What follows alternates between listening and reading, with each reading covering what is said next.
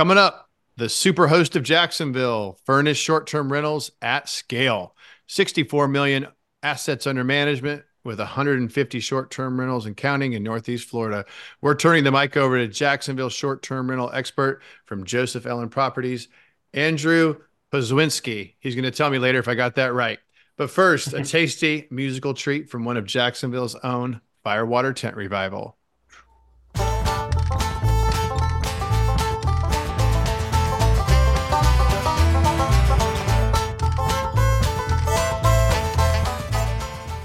Hello, Jacksonvillians. I'm your host, Ian Brown. This is the Jacksonville Commercial Real Estate Show. We bring you dynamic local entrepreneurs, deal leaders, thought leaders ready to dive in, unpack the local commercial market so you can invest with greater confidence and accelerate your own success. This show is lovingly produced by yours truly in Yield Coach Capital. To stay up to date on Jacksonville's nuanced commercial real estate market, current events, and investment opportunities, go to investwiththecoach.com. All right. Today, I am here with Jacksonville short term expert from Joseph Ellen Properties, Andrew Pokswinski. Tell me if I, tell me how to pronounce your last name, sir. you were close, man. You were close. It's Pukshavinsky. Pukshavins. Pukshavinsky. It was close enough. We can okay. count it. All right, cool, cool. All right. Well, Andrew, thank you very much for joining us. I'm excited. I like your topic. I like what you're doing. So thanks for coming on the show. Absolutely, man. I'm super excited to dive into this and, and hopefully I can share a couple nuggets that, that people take home with them.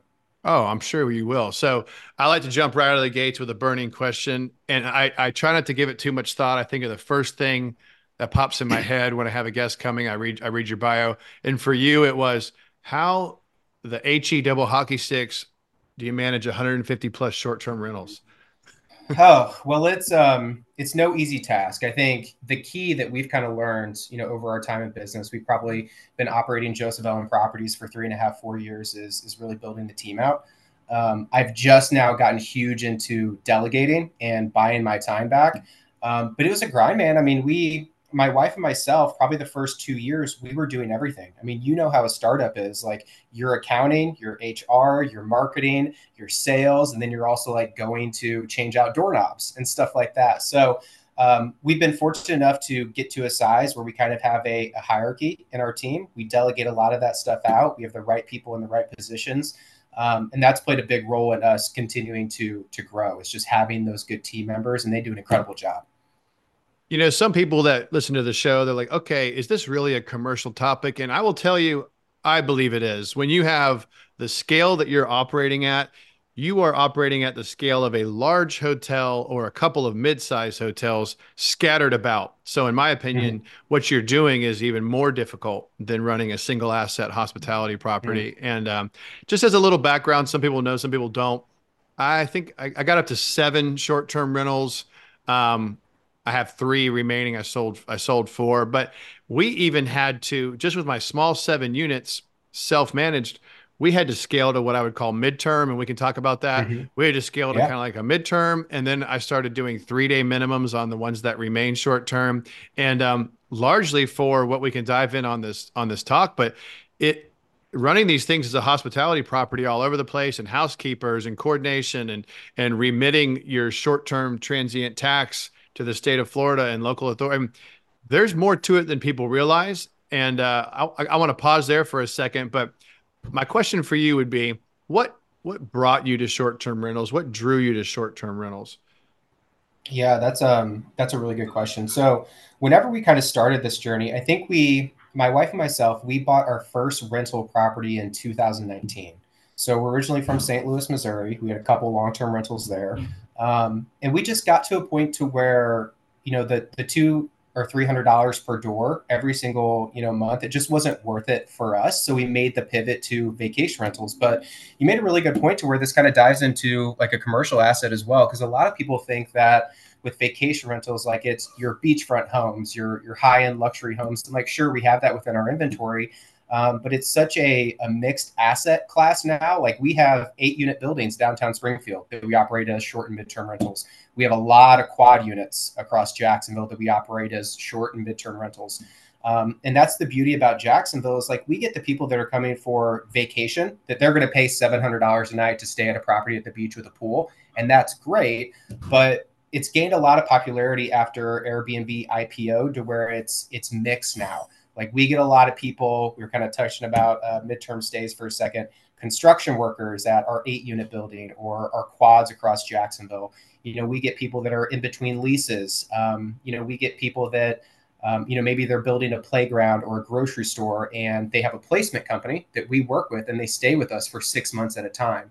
So that's kind of the cool thing about short-term rentals. It's not just your your traditional high-end home, which yes is that's great, and we have those, but it's a mix of everything else as well. And it's really becoming like a, a new asset class with commercial and single family and, and everything else that's currently out there. Yeah. And I can tell you from like my hardcore multifamily friends and I, at one point, I think I had up to about 125 multifamily units. We mm. can we considered taking some of those short term, and either our property manager didn't want to do it or didn't know how to do it. Some of your sure. loan some of your loan programs just don't allow it. So um, I think that I think one thing I wanted to define with you is how do you what do you define as like a a midterm versus a short term versus a traditional? Just so we're kind of using the same um, nomenclature. Yeah, absolutely. So a lot of the properties, and we have we have different types of inventory. So kind of like what I was touching on, like we have the beachfront homes. We have the properties at Jax Beach and in St. Augustine, and those are more your traditional short-term rental, your vacation rentals. A lot of those, like we'll just have a three-day minimum on those. So we're having people that stay from three to seven days. Um, with the midterm, we've kind of done an interesting pivot with you know some of your homes that maybe they're B class homes in, in Riverside or Lakeshore where yeah we're going to get some long-term rental or short-term rental guests in there um, but you can really do a midterm play as well. Kind of like what i was touching on with you know construction companies or nurses or doctors or you know we get a lot of people being florida hey we're moving here. We're building a home. It's 90 days overdue. We haven't been able to move in yet. So they'll stay in one of our properties for you know 90 days to six months. So we kind of determine the the short terms kind of around the three to seven day minimum um, anything we do that midterm, it's generally around 90 days. Sometimes we push up to four to five months. Um, and then on the long term side, it's it's anything over six months. We kind of consider that a long term. We put that long term rental lease in place. Kind of kind of goes by different laws once you get to that time frame. So that's kind of how we break it down with our inventory. Yeah, it's funny. We are we're supposed to be breaking ground on a on a new custom home build in Atlantic Beach in May, mm. and I have a I have a furnished midterm rental in um, on Orange Street in Neptune Beach. If we didn't have that, we'd be exactly what you're talking about. We're going to yeah. be dis- we're going to be displaced. It's going to be less than a year. Where do you go? You don't want to pull all your furniture from your current home into yeah. another rental, then move it again and put some of it in storage. So this really does fill a lot more than just like your transient leisure uh, segment. Yeah. And um, you know, I I personally, and I don't have the the experience in the sector that you do, but what I what I grew to like as like a one-off kind of mom and pop, I'll call it furnished rental operator. Mm-hmm. I re- I really started to like the midterm and probably what you're calling the short side of long term. So like as and we can talk about this, but at six six months or six months in a day, you don't have that short term tax. You don't have the reporting requirements. Yep. It gets a lot a lot easier as an operator. And what I found is in the stuff that in the stuff that's in a good location with good decor, I can't get short term rates with a midterm person, but boy, can I get when you factor in the tax, when you factor in some of the headache and turnover, boy, it, it started to feel pretty close and, and almost worth it in some yeah. locations to do like um, some people call it like the corporate rental, but um, you know. I've I've had coaches. I had a franchise rep that was doing a bunch of locations for a gym. Um, I've had actually, I get uh, I had a fair amount of like divorcees, just people that are in and out of relationships, oh, yeah. and um, it, it's this whole segment that I don't think the traditional rental housing market really accommodates, and they don't want to be they don't want to be in a hotel that long. You know, that's a long time. They want yeah. a place they want a place that feels like their own. So I, I'm I'm assuming you service a lot of the same segments. Yeah, man. It's um it's more so a like a lifestyle asset now. So I mean, you touched on an incredible point, like divorcees or you know people that are building a home. I've had two people reach out to me from placement companies because what we'll often do for you know properties that we can label as like sure we'll operate them as short term but we also operate them as midterm you know we'll also post them on you know zillow hotpads the mls as furnished midterm rentals. I had two people reach out to me today where um, their house burned down. There's an insurance adjuster placing them and they have a big old stipend every single month. So typically like where that property would rent for let's say long term you know 1750 and then short term maybe it's pulling in 20% more than that. These people come to us and they have a budget of 3500 to 5 grand a month because insurance is paying for it. So those are always great whenever those kind of come in and you never want to you know bank on that as your sole strategy. Like a lot of people come to me and they say oh well, i want this property to be strictly for nurses or strictly for furnish finder and that's great whenever those people come in but you want to spread it across you know all of the different types of people that will come stay at the property because what we've often found is the nurses, for example, is they're great whenever they come in, but oftentimes they have a stipend from the hospital, so they have near to no budget. So if I have a property in, uh, you know, Riverside that typically rents for twenty five hundred a month, you know, maybe they come to us and say, "Hey, we'd love for somewhere to stay, but our budget's twelve hundred. That's all the hospital is giving us." So it's great whenever they come in and they actually have the budget, but you kind of want to place it in all the different buckets and, and see what you get first. We found outside of building relationships with those companies that actually place people like that's the best midterm strategy stick it everywhere and see whoever you know comes to the property 1st mm-hmm.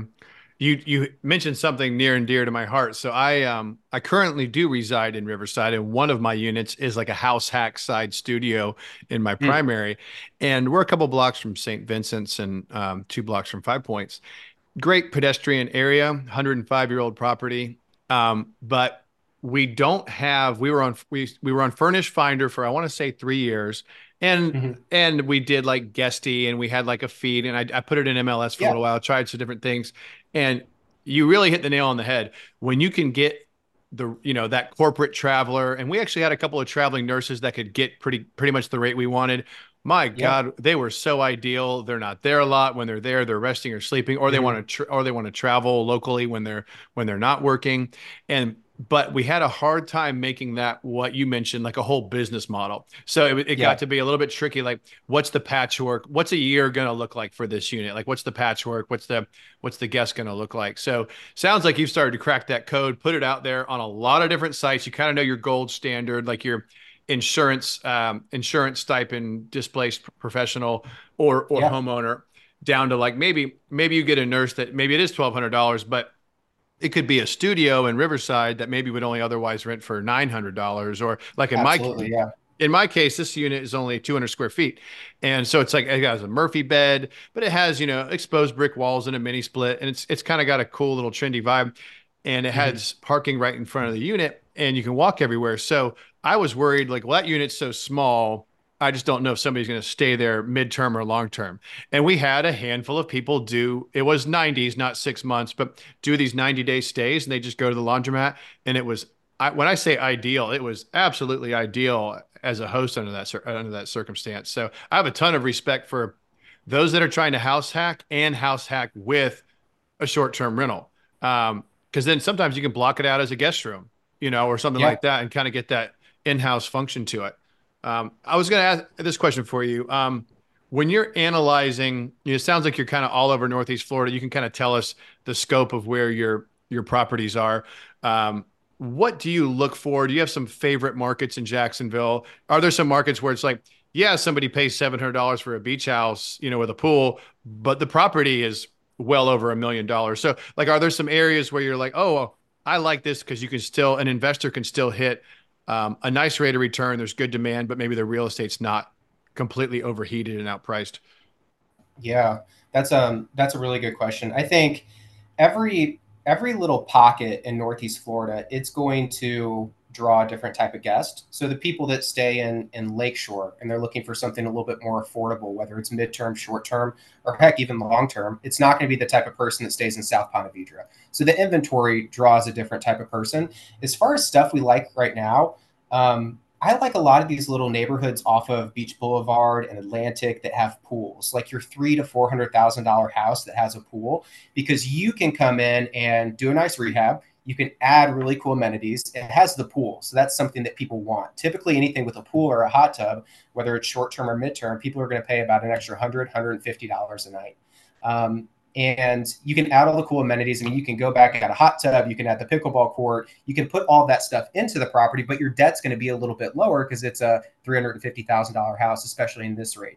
I think where a lot of people get in trouble is, and I have this conversation a ton with agents because we work with them every single day underwriting properties and kind of pointing their clients where they need to go to to buy good homes at cash flow is you know like stuff at the beach for example. Like there's properties at the beach that do very well but you got to have the amenities now because there's so much competition. So i've been sent deals that are you know a little over a million dollars. You know in this rate environment their payment's going to be six grand. But if it's like a new construction house doesn't have a pool doesn't have the hot tub there's nothing about that house that helps you drive up the price point because one thing that I really try to get across, especially when I'm working with you know new investors or somebody that lands on our website and is wanting to buy something in Jacksonville, is the the purchase price does not correlate to the rental revenue. So it could be a million dollar new construction townhome, but has nothing special about it. But we can't rent that for more than three hundred and fifty dollars a night. So you're going to be losing about a thousand bucks a month. So think that's why it's really important, especially on the front end, to do your underwriting properly and kind of talk with whether it's an agent or a management company to know what things are going to rent for because you could have a bigger ROI on buying something that's $300,000 in Lakeshore or off Beach Boulevard that has a pool and then you add all the amenities in there so you can really press the rate up. Because people they don't know what the houses are for whenever they're traveling with us. And a lot of times we don't host a lot of people from Jacksonville whether it's midterm or short term. Um, so they don't know the areas either. So they're not going to know, you know, Avondale versus Off Beach Boulevard versus San Marco. They see, oh, this is in the middle of the map. It has a pool. It has great amenities. They have no idea what the debt on that property is. So that's why it's sometimes good to go after like your B plus properties where you can force the rate up by adding those amenities.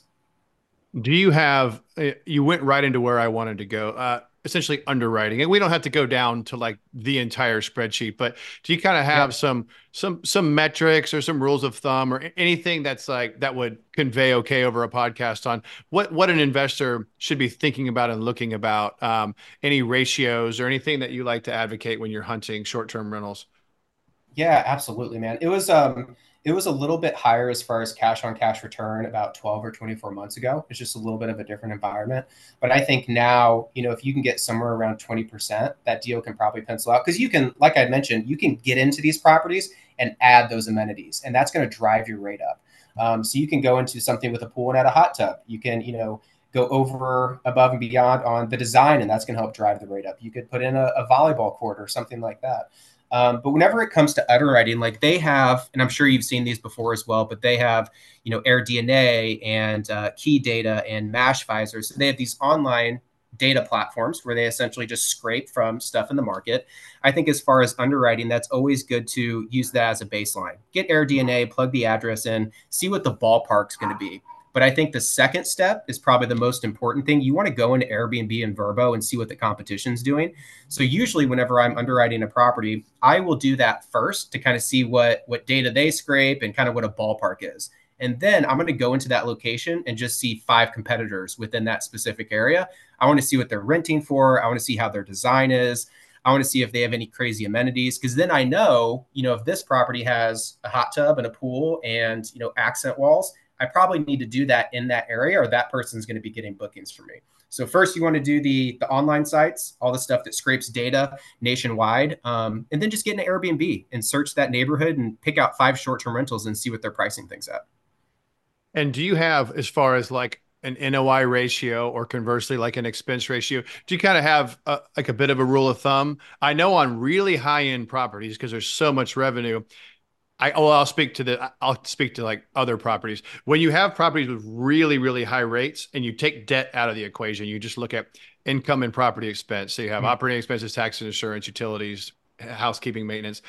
Some of those have really nice margins, and sometimes you go down the food chain. Same thing starts to happen in multifamily. You go down the food chain, you yep. buy you buy a concrete block rental unit for fifty thousand um, dollars you know, but it only rents for four hundred and fifty dollars. Some of these some of these things that seem really cheap actually don't have very much cash flow at all. So just kind of speaking, mm-hmm. I'm sure you look at things and you're like, okay, this is a two hundred and fifty dollar a night market. This is a five hundred dollar a night, or whatever it is. Do you kind of have some NOI or cash on cash type metrics like when you're looking at some of these properties?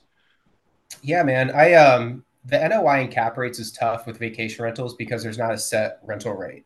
There could be you know a month in July to where the property grosses 12 grand and then August it's going to gross 3500 it just fluctuates so much. Mm-hmm. um, as far on cash on cash return I mean 24 months ago whenever it was insane in the short term rental market I mean people were seeing 35 40% cash on cash. Now I think it's just a little bit different and you have to kind of adjust to what's currently going on with like your underwriting and financing. So you know kind of like 18 to 20% is a really strong number right now mm-hmm. um, and just know that it's not always going to be a high rate environment like it is right now so that can always change but if you have that buffer in what i keep kind of going back to is the amenities and items like that you can always go in and kind of you know as you force appreciation with a single family home or a multifamily asset you can do the same thing with a, a vacation rental whenever it comes to rates. You add that stuff in, that's going to address um, adjust your cash on cash. But I'd say generally right now, 20% is is relatively strong.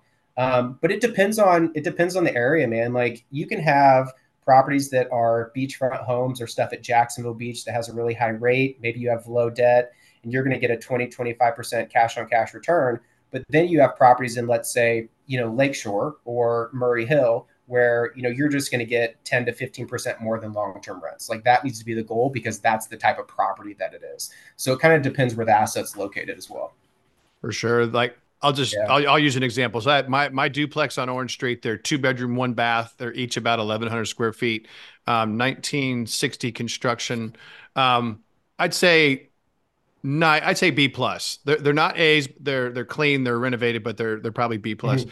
And we'll do we'll do about three thousand dollars a month um, in your. I'll call it like your midterm. You know, so it, it, it might be ninety days. It might be it might be yeah, six months. Nice. Might, and some people actually, I do have someone who just renewed. They're going to end up doing two years at that rate. Um, which to your point it's a little hard to make a whole mm. business model nice. out of that because you just don't you don't know where your vacancy is going to fall exactly but but my my point is like you look at that okay that sound that is great honestly i'm very happy to have it but if I had that in a nightly or one to three night scenario, I mean, it could be triple. I mean, because essentially 3000 is wonderful for a relatively yeah. small unit, but that's roughly $100 a night. And now that is $100 a night at 100% occupancy. You have some vacancy to calculate into yeah. the short term. But to your point, 500, 700, some of these very big numbers out there for properties that are by the ocean with the pool. Um, so I think that a lot of the investors that I know, they kind of wrestle with is it worth two things? Is it worth the extra effort? And if I do the extra effort, some people get lost. Like you know it, I kind of know it. A lot of people don't know it at all. Mm-hmm. What what do you put in the property? How do I amenitize it? What kind of colors and decor and furniture? Do I just need a bunch of beds? Like, you know, so I think people kind of get lost in like what's the proper execution if I decide to go through the veil and be you know Mr. Superhost.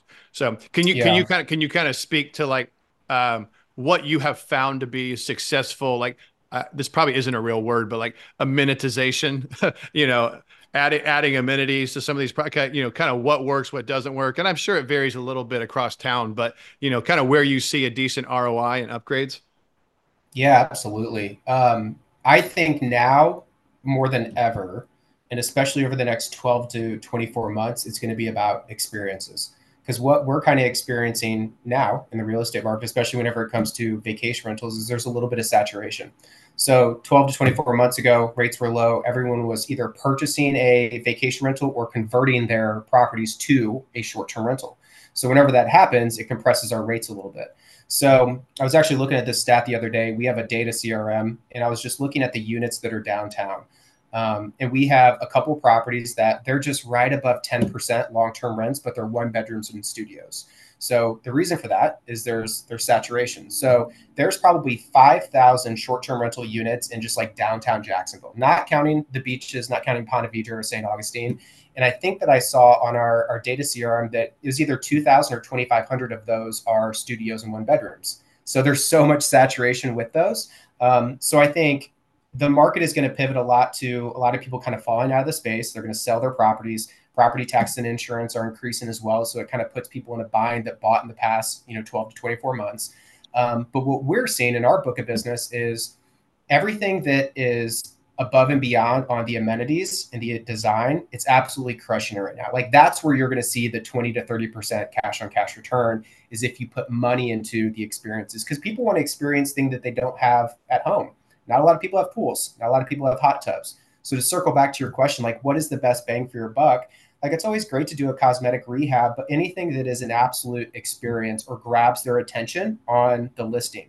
So especially with the platforms Airbnb and Vrbo, um, a lot of their algorithm is based off of clicks and views. So it's just like someone flipping through Zillow and they see a house they like, they go see it to purchase it. It's the same thing with short-term rentals. So you want the the good design, you want the the wallpapers, you want the neon signs, you want the the pools, the hot tubs. Those things help you drive the rate up better than a new bathroom or a new kitchen or new flooring because people want an experience. Like they want the the fire pits, the grill. They want to experience something that they don't have at their current home. That's why they go on vacation. That's why they're going to choose that property. And in return, that's going to help you drive the rate up. And that's really the best bang for your buck.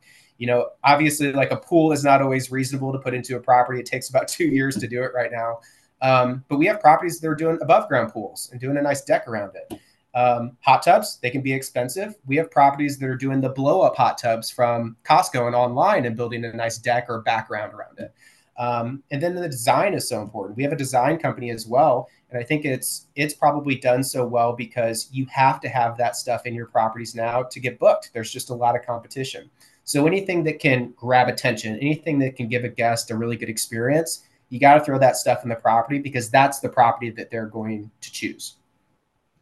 You know you hit a lot i can't talk about all that because you hit a lot of good points but i think one big one big takeaway is you know like create an experience that most p- travelers don't have at home. Mm. and uh, and you're right. And and like i think you made a good point a few minutes ago a lot of these travelers are not from florida so like you said it could be it could be a location that maybe isn't the sexiest jacksonville location but like you said it's right in the middle of the map you can find mm-hmm. a home you can find a home maybe it's a 50s, 60s, 70s, 80s kind of house with a pool. But you said, you know, the wallpapers, the pools, the neon signs, uh, the hot tubs. I think that's really good advice. I didn't, I haven't had any of that at my properties, but I will. I was thinking about it when you said that. We traveled a few years back to Asheville as a as a group for a, a birthday within the family, and we ended up staying in a house that was a little bit out of the way. Like you had to drive to Asheville, you couldn't just walk. It had like dated carpets, dated furniture, clicky kind of pergo floors. But you know what? The owner was a brewer at New Belgium, and in the in the dining room, he had a uh, a kegerator to pour your own draft beer from a keg mm. at New Belgium, which is a brewery located in Asheville.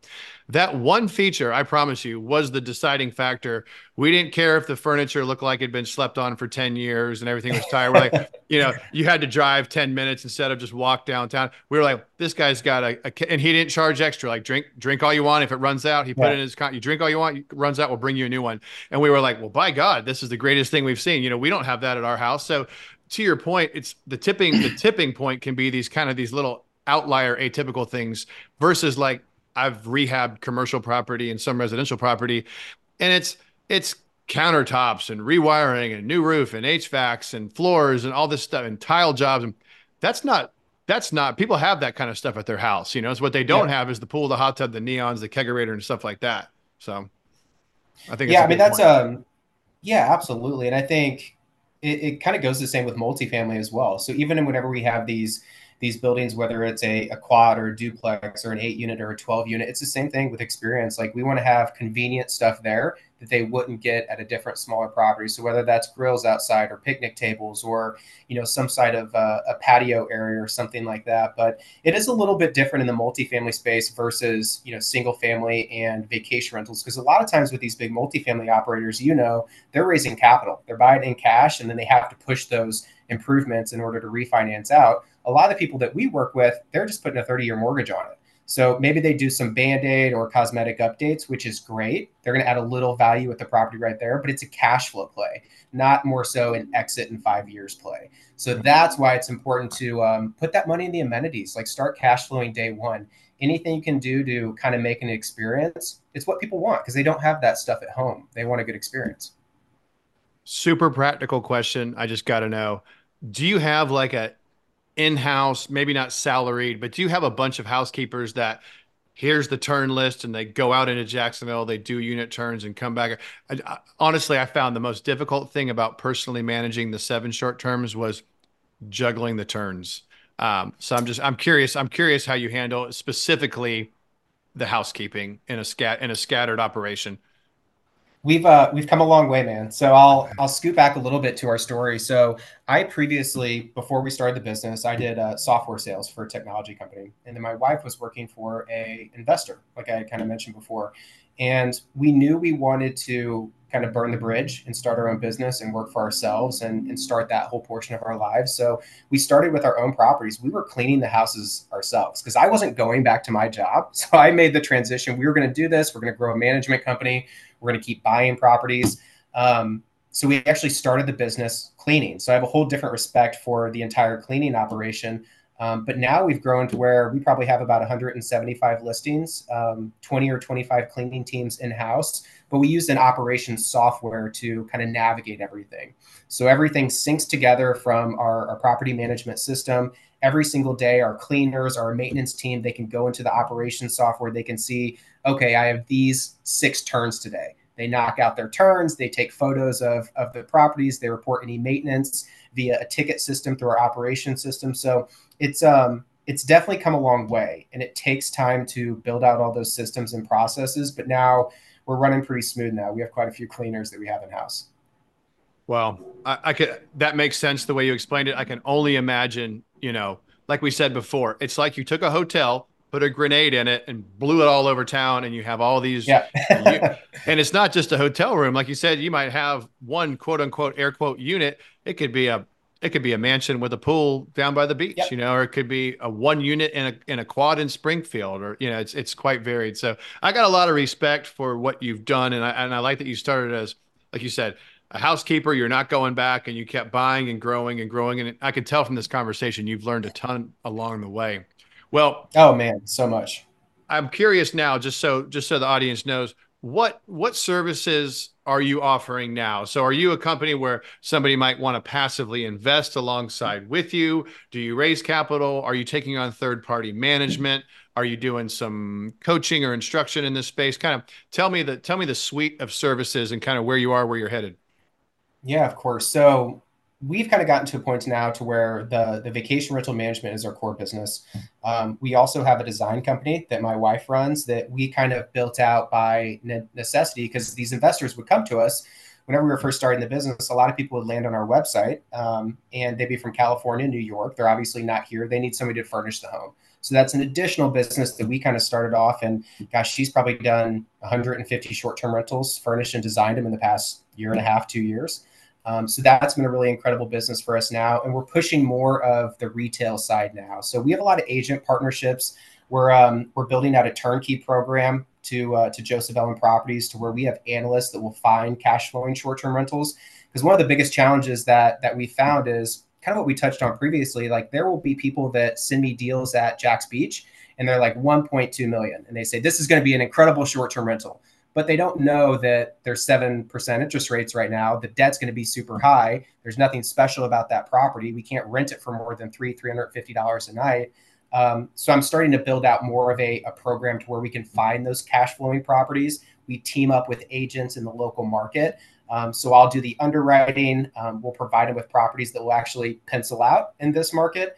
Um, and then they obviously work them through the sale and then we can do the rehab we can do the design then obviously the management on the back end. Um, and we do a little bit of long term as well but primarily the vacation rental space is is where we stick in and what we know. And then whenever we have time we also buy from time to time. So we'll pick up a property here and there. Wonderful. All right. Yeah. Well, you, well, you said it, and so, and I, you, you are now my go-to resource for all things short-term rental in Jacksonville because I must confess, I think I'm out of the game. I have I have my midterm rentals, and if I were deciding to do another one, I I, I might consult with a guy like you or partner up. So appreciate it. Let's I've make been, it happen. I've been asking this question, Andrew. Um, 2024, essentially an outlook question, and our guests come from different backgrounds: land, retail, industrial. But um, what are you what are you seeing for 2024? And when I say this, Jacksonville, your asset class being furnished short-term rentals. What do you see in Jacksonville 24 short-term rental outlook? I think it's going to be a big pivot from 22 and 23. Um, in 22, it was kind of a unicorn year. We could throw a property up and it would book out for six months. Literally anybody could do well with a short term rental. Um, 23, it was kind of going back to 2019, like before COVID type thing. Um, and vacation rentals have been around forever. Like this is not new. I think they got super popular whenever Airbnb IPO'd. Um, but I'm seeing it starting to get back to to normal. People were making insane cash. What we're kind of seeing now is instead of like four x rent, we're probably seeing closer to like two and a half, three x rent for for properties. Um, but we're super excited. I think there's a lot of opportunity for us. We're currently in the process and, and looking to acquire other management companies. I think there's a lot of people that are are tired, want to get out of the game. Um, and I think the most important thing over the next 12 to 24 months is is experiences. I know we talked a lot about it a lot throughout this conversation, but putting really quality inventory out there, making sure that the numbers cash flow. Um, so that's kind of going to be our focus over the next 12 months is we're going to try to make a couple acquisitions. We want to continue to grow and scale. I think we've kind of gotten to a point to where like we've ate shit for three years and we've kind of figured it out now. So we're kind of we're running smooth. We're ready to grow, kind of put gasoline on what we're doing. Um, but I still see it as a really strong asset class, but it, it's going to be a little bit different. Um, but I know we touched on this a couple times to where there's so many options, man. Like you can have that high end luxury home. Like for example, we have a property that's riverfront in Julington Creek. It only rents one or two times a month, but it's fifteen hundred dollars a night. So it's obviously very high cash flow. But then we also have our properties that are are quads and six units and multifamily buildings to where that's more of your midterm play. Like you're going to communicate with people that are getting displaced for insurance, people that are building homes and they have nowhere to go for six months because it's way behind timeline. Um, so I think it just depends where the property is, is how you need to tailor your strategy. But either route you go, I think this is a really good asset class to to put some money into. Awesome. All right, I'm gonna hit you with the closing questions, Andrew. Let's why why do you love Jacksonville? I really do love Jacksonville. Um, I would say so we're originally from St. Louis. Um, we were looking at a couple different markets before we moved here. We like Tampa, kind of like the Clearwater area. Um, we landed on Jacksonville because I think there's there's so much growth. Um, so being from St. Louis, we were right by Nashville, um, and then we also visited Tampa and we saw the growth that they've had. And I think all of the new construction that's happening here, all the plans we have to develop the city and the downtown, um, you saw that stuff happening in Nashville and Tampa like years ago. So it's super exciting to see where Jacksonville and even Northeast Florida is going to be in the next five to 10 years. So that was a driving factor with that. Right by the water, it's continuing to grow. It's affordable, kind of comparable to St. Louis, where we came from. The prices weren't absolutely insane. They've raised a little bit right now, um, but still, compared to like Miami, for example, this is a really good market to be in and invest in real estate. Um, and a lot of people are moving here. So not only like the population growth, but there's so many other things happening. I think it's only continuing to grow. Like we have the vacation scene, but we also have a ton of hospitals. They're putting up a ton of grocery stores. Um, there's so much growth and exciting to be here over the next couple years. Yeah, I completely agree. Um, a lot of things in Jacksonville, I like to say, are still up for grabs. Like, you know, yep. a, a, you don't have to be young, but a younger, hustling, entrepreneurial minded person can still make a splash and find their seat in Jacksonville. Not all the seats are taken. There's still some some room in, in this market. So I really, I really echo the same yeah. sentiment. All right, favorite local restaurant. Oh, we're San Marco people. So we live in San Marco. So we are often at um, at Taverna downtown and if we're grabbing a beer, it's always at Aardwolf right here. We can uh, walk there. It's actually right across the street. So we frequent this area. We're always hanging out in the San Marco area. Awesome. Great place. And Ard- Aardwolf gets pretty edgy with their beers. I like, they kind of push the envelope. yeah. All right. Yeah. Yeah. Okay. Um, a location or a venue in Jacksonville that you'd recommend? Hmm. That's a really good question. Um, I like the beaches area, man, especially in like Hanna Park. It's mm-hmm. it's fun to go for a day. Um, and it's not just sitting at the beach. Like we've went and just ride bikes around the trails, um, take our dogs there. We have two dogs, so that's pretty much what we do a lot of our spare time whenever we're not kind of diving into the business. So, um, you know, the parks, Hanna Park, those are great areas to kind of relax because we're always we're always working, man. So to have that stuff to where we can go to the beaches and it's not like necessarily Jacksonville Beach, but somewhere that's a little bit more secluded and peaceful, and you can just relax for a second. So that's a really great spot for us. Awesome. All right, Andrew, lastly, where can people connect with you, find you, and learn more? Yeah, absolutely. So I'm primarily on Facebook and LinkedIn. You can just type in my name, Andrew Pokrzywinski. Um, if you have any interest in our services, our management company is Joseph Ellen Properties. Just type us into Google and you'll find us. And if there's anything design related, my wife's company is incredible, Joseph Ellen Designs. Check us out. We can definitely help you out if it's anything vacation rental related. All right, Andrew. Thanks for coming on. And everybody, please follow, rate, and review this podcast. Share it with a friend. Andrew gave us a lot of wisdom today, opened up the truth vault, let us all walk around a little bit. Share it with a friend makes a huge difference, allows us to continue to get great guests like Andrew. As I mentioned at the top of the show, to stay up to date and never miss a beat, go to investwiththecoach.com. Also, if you're into scrolling instead of podcasting, we are Yield Coach on Instagram, Facebook, LinkedIn, and YouTube. But for now, that is a wrap on the Jacksonville Commercial Real Estate Show. I'm your host, Ian Brown, signing off and reminding everybody to lace up and leave it all on the field. Yield Coach out.